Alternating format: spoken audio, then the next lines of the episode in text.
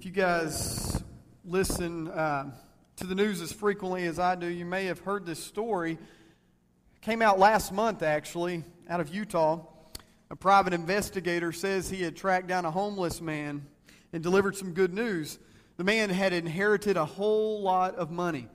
Uh, David Lundberg said he found Max Melitzer pushing a shopping cart filled with personal possessions in a Salt Lake City park.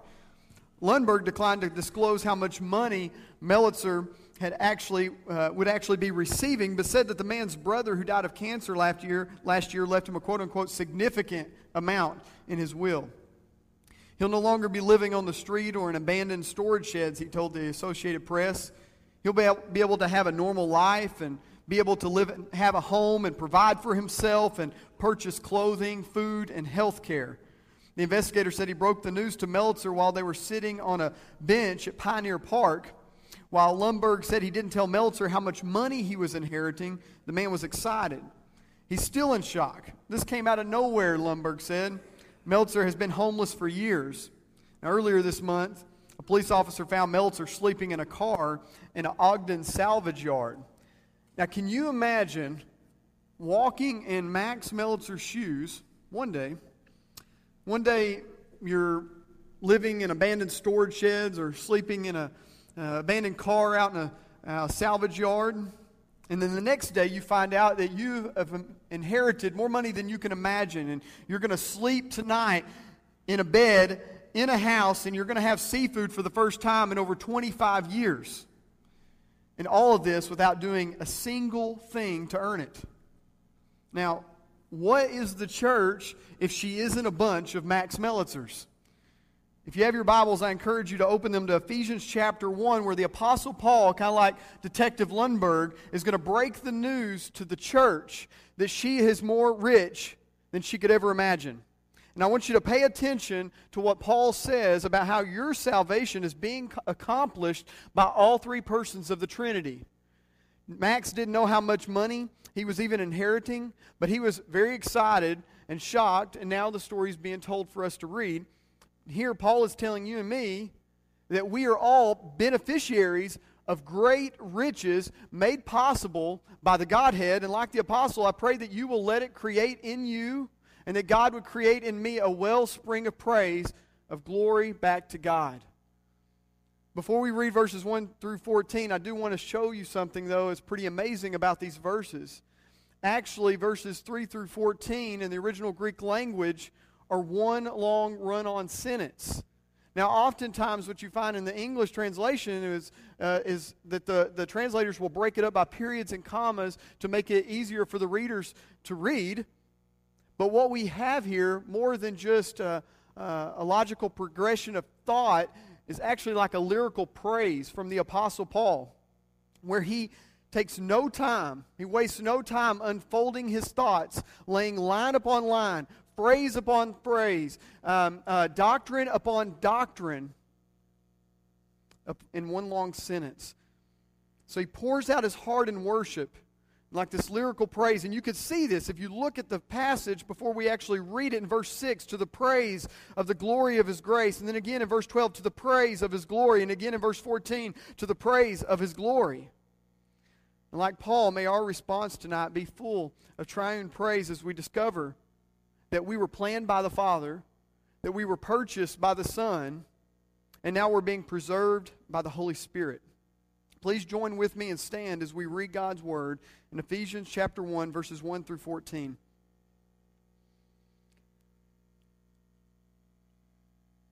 Paul writes this Paul, an apostle of Christ Jesus by the will of God, to the saints who are at Ephesus and who are faithful in Christ Jesus, grace to you and peace from God our Father and the Lord Jesus Christ. Blessed be the God and Father of our Lord Jesus Christ who has blessed us with every spiritual blessing in the heavenly places in Christ.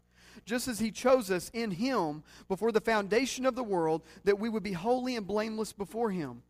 In love, he predestined us to adoption as sons through Jesus Christ to himself, according to the kind intention of his will, to the praise of the glory of his grace, which he freely bestowed on us in the beloved. In him, we have the redemption through his blood, the forgiveness of our trespasses, according to the riches of his grace, which he lavished on us. In all wisdom and insight, he made known to us the mystery of his will, according to his kind intention, which he purposed in him, with a view to an administration suitable to the fullness of the times, that is, the summing up of all things in Christ, things in the heavens and things on the earth. In him also we have obtained an inheritance, having been predestined according to his purpose, who works all things after the counsel of his will, to the end that we who were the first to hope in Christ would be to the praise of his glory. In him you also, after listening to the message of truth, the gospel of your salvation, having also believed, you were sealed in him with the Holy Spirit of promise, who is given as a pledge of our inheritance, with a view to the redemption of God's own possession, to the praise of his glory. Let's pray. Heavenly Father, as we look into your word tonight in Ephesians chapter 1, Lord, please open our eyes that we may see wonderful things tonight. Lord, I pray that as, as the night unfolds, that you would open our mouths, that our lips may declare your praise, God, that we would marvel at tonight the, the generosity of your grace, which you have lavished upon us. Lord, help us to understand what we read tonight, what we hear tonight, Lord, that we would ma- be making much of your grace and much of your love, which has been displayed through the Godhead. In Jesus' name I pray. Amen. You may be seated. Now, if I were preaching week after week, and um, I would no longer, no doubt, I would take the book of Ephesians in this particular passage and I would divide up what we're looking at tonight into three different sermons and detail the work of the Trinity one by one, looking at the work of the Father, then next week, look at the work of the Son, and then the next, the work of the Holy Spirit, all as they are working together to accomplish our salvation. But tonight, so with that in mind, we're, tonight we're just going to merely scratch the surface of the text. And there's so much that I would like to say that won't be said tonight. But this is not going to turn into a sermon on the differences even between Calvinism and Arminianism. Um, I will not be debating on the sovereignty of God versus the responsibility of man as we look at this passage uh, tonight because that is a mystery that Scripture shows both of them working together. If I were asking you tonight about this particular text at hand, and I would say to you, whose words did we just read? And you might respond and say, well, they were Paul's words. Well, they were God's words. Well, actually, they're both Paul and God's. How does that work? And you would be right in saying it was both. What we read are actually Paul's words, and they are said in a very Paul like way as opposed to other writers of the New Testament. And we can see that. We can see personality and the differences between the writers. And so that is true. And with all of that said, he is writing under the inspiration of the Holy Spirit. And although Paul is writing out his own thoughts, he is writing them no more and no less than what God wants written. And so we see the responsibility of man at work with the overarching sovereignty of God at hand. You see what I'm saying? So, a great example would be another letter that Paul writes to the Philippians in chapter 2, verses 12 through 13, where he says, Work out your salvation with fear and trembling, church the, the responsibility of man. For it is God who is at work in you, both to will and to work for his good pleasure. Full circle, what we are seeing here is God's sovereignty at work in his people to accomplish his purposes. Just like a guitar string. We listened tonight to the guys leading us. The guitar string needs proper tension to make good music. And what we see is tension oftentimes in the scripture with the sovereignty of God and the responsibility of man. God uses both of them together to create the beautiful music of his salvation. Because this text tonight in Ephesians 1 is going to deal specifically with the sovereignty of God. That's all I will be talking about tonight. So we'll start off with a question Do you remember a time in which you heard the gospel, you repented of your sin, and rest all of your faith in Jesus Christ alone. Do you remember that? And then do you remember at that time the relief and the freedom that you received from the knowledge, the full knowledge and understanding that all of your sins were washed away and the penalty of death had been removed from your account? This is the most amazing moment in all of life. Nothing, nothing, nothing is greater than that. not having your first child. For those of you who have grandchildren, not even your grandchildren, as much as you love them, are greater than this moment in your life. If you're just getting married, that, that marriage, that wedding, and then the honeymoon, and all that, nothing, none of those things even come close to what happened at that moment when you transferred from death unto life whether it was a job promotion, a, a salary increase, getting your first home, uh, getting a degree, getting accepting accepted into that school, none of those even come close. All of them compel in comparison to knowing that you're going to spend eternity in sinless perfection without separation with God in heaven. It's simply the difference between stepping off in a pothole and stepping off into the Grand Canyon. One will impact your life in a moment one will impact you for all eternity. And Paul tells us that this was a divinely orchestrated, united work of the Father, Son, and Holy Spirit. What the Father began in eternity past was flawlessly executed by the Son of God and has been and is being secured and empowered by the Holy Spirit. Galatians chapter 4, verses 4 through 6 gives us a similar picture of this triune unity where Paul says, But when the fullness of the time came, God sent forth his Son, born of a woman, born under the law, so that he might redeem those who were under the law, that we might receive the adoption as sons. Because you are sons, God has sent forth the Spirit of his Son into our hearts, crying, Abba, Father. So, in other words, he says that the Father sent forth his Son, Jesus Christ, so that he might redeem us and adopt us as sons. Then, to his newly adopted sons, he sends his Holy Spirit into our hearts so that in full circle we would cry back to our Father. And there we see the work of the Father and the Son and the Holy Spirit all united as one, accomplishing our salvation. Well, now look back with me again in Ephesians chapter 1, verses 3 through 6, where we can see that God the Father set us apart to the praise of the glory of his grace verses 3 through 6. Blessed be the God and Father of our Lord Jesus Christ, who has blessed us with every spiritual blessing in the heavenly places in Christ, just as he chose us in him before the foundation of the world, that we would be holy and blameless before him.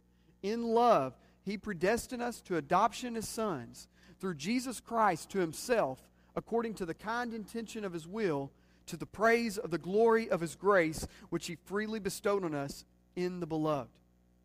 So here we see that he has chosen us.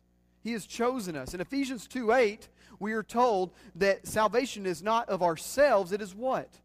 It is the gift of God. He chose us.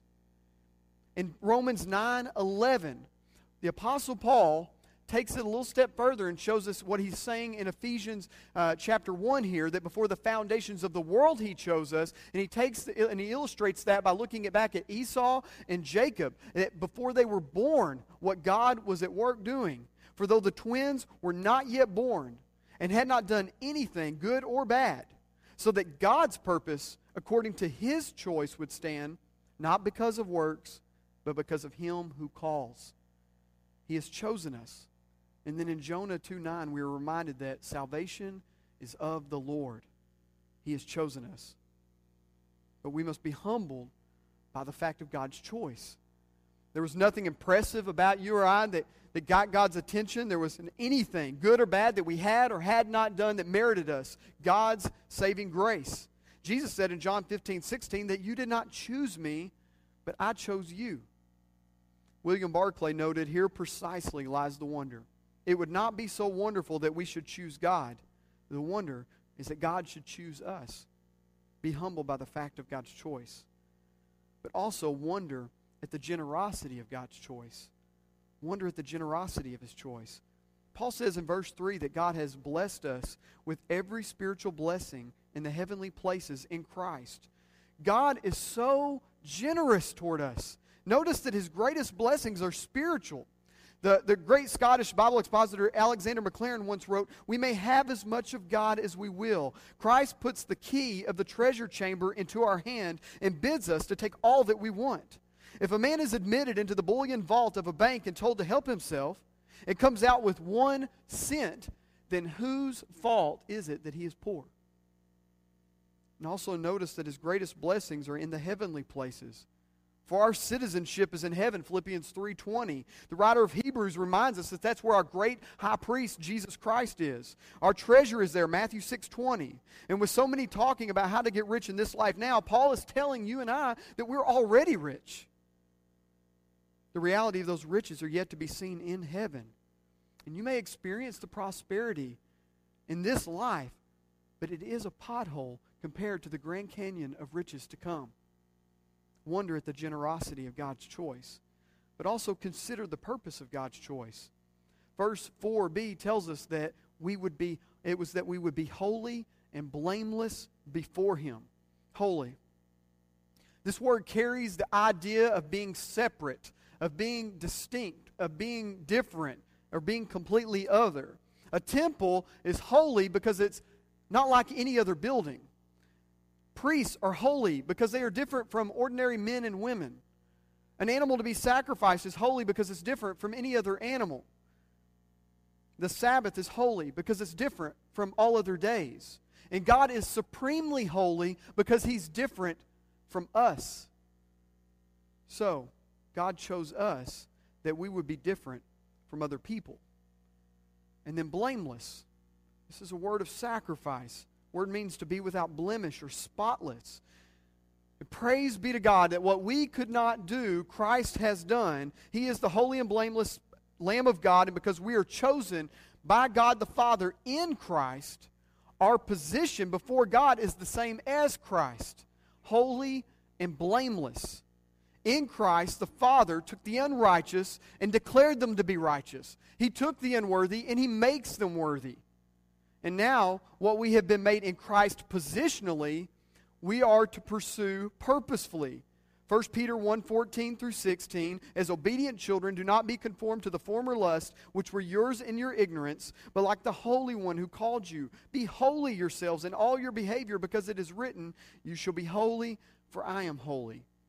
Consider the purpose of God's choice. Next, He has adopted us. Verse 5 says, He predestined us to adoption as sons through Jesus Christ to Himself, according to the kind intention of His will. We are His kids. He is our Abba. We have a new family, the church, and we have a new Father, Almighty God. Warren Wiersbe points out that election seems to refer to people while predestination refers to purposes, what God actually does for saved people. And why did He adopt us in the first place then? Paul goes on to say, because it pleased him to do so, because he just wanted to. As Paul states it, according to the kind intention of his will. And how should his adopted children then respond to his kind intention? Like Paul does in verse 6 to the praise of the glory of his grace in worship. But next, he has accepted us he has accepted us. We've already determined that it wasn't on account of our being good or bad, not on our works or on our desires, that we have been accepted. Why has He accepted us? The answer is on account of Jesus Christ. Twelve times between verses 3 through 14, we can see here that Paul uses phrases such as in Christ, in Him, through Jesus Christ, in the beloved, and through His blood to show us that every spiritual blessing that you and I have in the heavenly places is because of Jesus. We are only acceptable, acceptable to God because of Jesus. We only have peace with God through the blood of Jesus. We are former enemies of God turned friends of God only because of Jesus. He has accepted us. And speaking of Christ, the second person of the Trinity, God the Son purchased us to the praise of God's glory. He purchased us to the praise of God's glory, verses 7 through 12 in him. We have redemption through his blood, the forgiveness of our trespasses according to the riches of his grace, which he lavished on us. In all wisdom and insight, he made known to us the mystery of his will according to his kind intention, which he purposed in him, with a view to an administration suitable to the fullness of the times, that is, the summing up of all things in Christ, things in the heavens and things on the earth in him. We also we have obtained an inheritance having been predestined according to his purpose who walk, works all things after the counsel of his will to the end that we who were the first to hope in christ would be to what? To the praise of his glory. He has redeemed us by his own blood. Just as the children of Israel were slaves in Egypt, and they were passed over and freed by the blood of the Lamb that was marked on their doorpost. We too were ransomed, and we were delivered by the blood of the Lamb of God. How are we free? We are free from the law. We are free from slavery to sin. We are free from pa- the power of Satan in this world. We were slaves made sons, church. This is just one of the many golden coins of heaven that Paul referred to in chapter 3, verse 8, where he says, To me, the very least of all saints, he was humbled by the fact of God's choice of him. The very least of all saints, this grace was given to preach to the Gentiles what? The unfathomable riches of Christ. He has forgiven us our sin. You see, you see, He's forgiven us of our sin, just as the Old Testament high priest would take two goats and he would slay one, and then he would confess the sins of Israel upon the other, and then send it off to wander in the wilderness, never to be seen again. Jesus Christ has become our scapegoat to carry away our sins, never to be seen, gone forever. You owed, Jesus paid. Charges dropped, you're free. And Paul goes on to say in verses 7 and 8 that this is all because of not us, but, quote, according to the riches of his grace which he has lavished upon us. Uh, when I see this, I, I, get the picture of when Peter uh, was, when Jesus has been washing their feet, and he comes to Peter and he says, Not me, Lord. Don't wash my feet. And Jesus says, Unless I wash you, you have no part in my kingdom. And Peter says, then wash all of me. And I always think of that as a great picture of the, the love that God has lavished upon us. We have been drenched in it. But next, he has united us to God the Father. The Son of God has united us to God the Father. And restated, because we've been accepted by the Father on behalf of the Son, we are no longer cut off from God the Father, but now we're united to him. And why did Jesus then? Why, this is a good question because we often hear this talked about. Why did Jesus live a sinless life? Why did he die a sinner's death on the cross? Why did he rise on the third day? Why? Did he do it for you and me? Yes and no. Yes, he did it for you. But what is the chief reason? The chief purpose of the death, burial, and resurrection of Christ, verse 12 tells us for the praise of his glory. This is the supreme purpose of redemption, for the glory of God. And then the third person of the Trinity continues the work. God the Holy Spirit sealed us to the praise of his glory. Verses 13 through 14. In him, you also, after listening to the message of truth, the gospel of your salvation, having also believed, you were sealed in him with the Holy Spirit of promise, who is given as a pledge of our inheritance, with a view to the redemption of God's own possession, to the praise of his glory. Charles Hodge points out uh, that there were three primary purposes for the ancient seal uh, to illustrate for us the work of the Holy Spirit here. Number one, a seal is used to confirm an object or document as being true or genuine. And for those of you who have traveled outside uh, the continental United States, you've taken a passport, and we know the, the, um, the people who are checking your passports at customs and all that, they know that, that your passport is genuine. They know it's the real deal because it has the seal of the United States of America on top of it. Romans 8:16 says that the Spirit himself testifies with our spirit that we are children of God. God's spirit shows that that person, that man, that woman, that child is genuine or truly a child of God because of the Spirit at work in and through him. He has sealed them to mark them as genuine and true. Number two, a seal is used to mark a thing as one's property. Notice that Paul uses or describes us in verse 14 as God's own possession. The Spirit of God shows us that old me has been shut down and it's under new ownership now. God possesses us, He owns us now. And number three, a seal is used to make something fast or secure. This is like the seal that was placed upon the tomb of Christ, which marked it, or it was an authoritative mark preventing anybody from entering or exiting that tomb. Likewise, the Holy Spirit has sealed you and I as secure in Christ for God to heaven. You didn't do anything to earn your salvation, and you can't do anything to lose it. It is the Spirit of God that assures us of that. So the seal is used to show an object as genuine or true, to mark it as one, one's property, and to secure something. And that is the work of the Holy Spirit in the life of the believer. Next, the Spirit of God illuminates our heart to understand Scripture. Notice, as Paul speaks of the work of the Holy Spirit, after listening to the message of truth, the gospel of your salvation, having also believed, you are sealed in Him with the Holy Spirit of promise. See, first we must listen to the gospel. But we can't really listen to the gospel if we can't hear the gospel. This is all coming out of Romans chapter 10. Someone must preach it to us. Romans 10 14 through 17. Then the other side of that is we cannot be saved apart from faith. But then faith comes from the word of Christ. And so we have to have someone preaching the gospel so we can listen to the gospel, that we may have the opportunity to have the faith to turn to Christ. But none of this is even possible apart from the work of the Holy Spirit. Paul says in 1 Corinthians 2:14, "But the natural man does not receive the things of the spirit of God, for they are foolishness to him, nor can he know them because they are spiritually discerned." An illustration of this would be Lydia in the book of Acts chapter 16 verse 14. You see Lydia listening to the apostle Paul.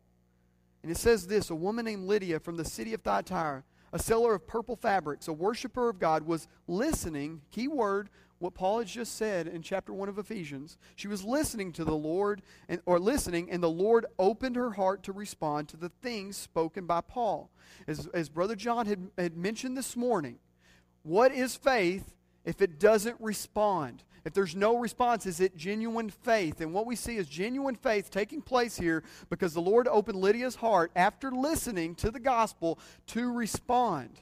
And what we see here is the work of the Holy Spirit illuminating Lydia's heart, helping her to understand the things that Paul has spoken to respond. It is the Lord who opens the heart. This is only made possible by the Holy Spirit. So he illuminates the heart to understand Scripture, and he also guarantees our inheritance. The Holy Spirit is the believer's pledge, it's the down payment, it's the deposit of God on this purchase of new property that we are. He's proof of God's good faith and earnest of the full amount to come, our inheritance. And then finally, he makes us into true worshipers. True worshipers. It's the Spirit of God, church, that makes what we do pleasing to the Father.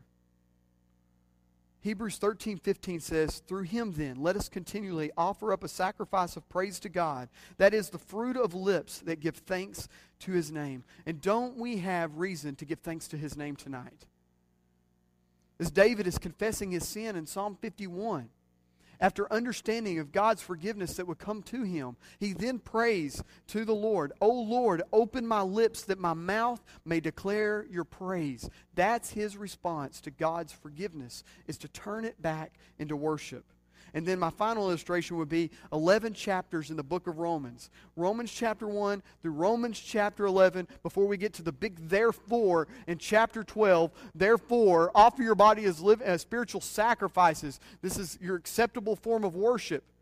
So he responds and saying, okay, now response to everything you've heard in these previous 11 chapters, now offer yourselves as worship to God. And he details in first 11 chapters, he starts to show us the condition, the sinful condition of all mankind, and that their only hope can be found in Christ, in whom they will never again be separated from God because they're sealed by the Spirit of God, who is now their adopted Father.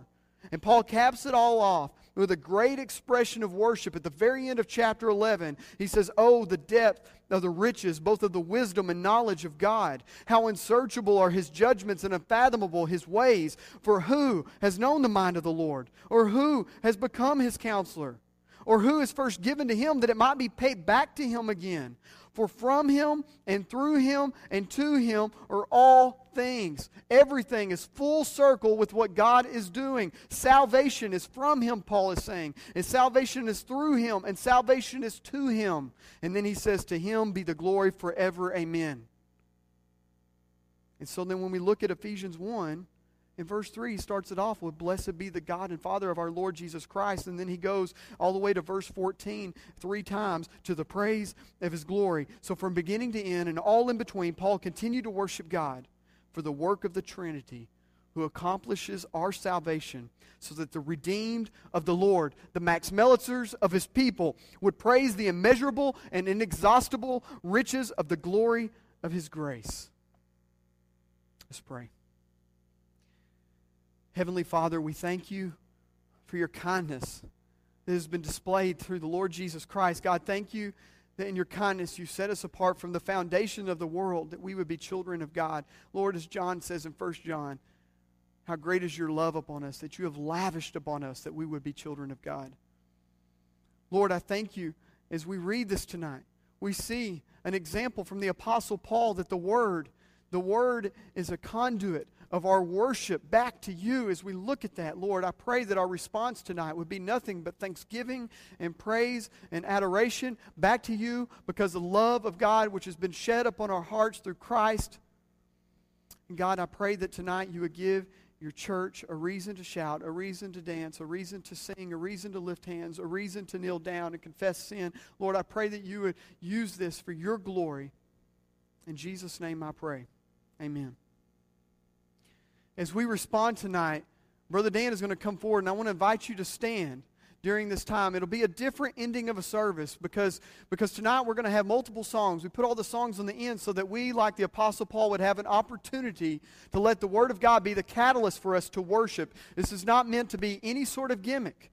This is not to be something weird just because the youth pastor is preaching tonight. It's just to model how we've seen the Apostle Paul as he, as he describes the grace of God. He continues to respond over and over with worship back to God. And so tonight, what we, do, what we are doing, giving you an opportunity to do, is you've heard the word, and tonight now we can respond back to Him in worship. Brother Dan, I'd like you to come forward because during this time, we're still going to have an invitation during this first song. And if, if you heard this, you've heard the gospel tonight. And you hear the gospel of what God the Father has done through the Son and is sealed with the Holy Spirit. And tonight, if you have never repented of your sins and put your faith in Jesus Christ alone as your only hope for salvation, I invite you to repent, to believe in the gospel. That you could come forward tonight. But the rest of us, church, this is an opportunity. Whether you want to come and pray, you want to kneel down, whether you want to just sing your praises there, when you, whether you want to be silent and just give thanks to God, let's do that. Let's honor Him. Let's adore Him. This is also an opportunity where you can respond in obedience to baptism to joining the work of this church here at First Baptist and joining us, linking arms with us, and doing this ministry in Vilonia, Arkansas, and the world as we proclaim the excellencies of His grace, which we have seen in Ephesians chapter 1. We have something here to rally around, church, and to proclaim to the nations. So I just want to invite you to respond as we sing through these songs. Uh, please continue to stand and let's just sing and sing and sing until it's time to be done.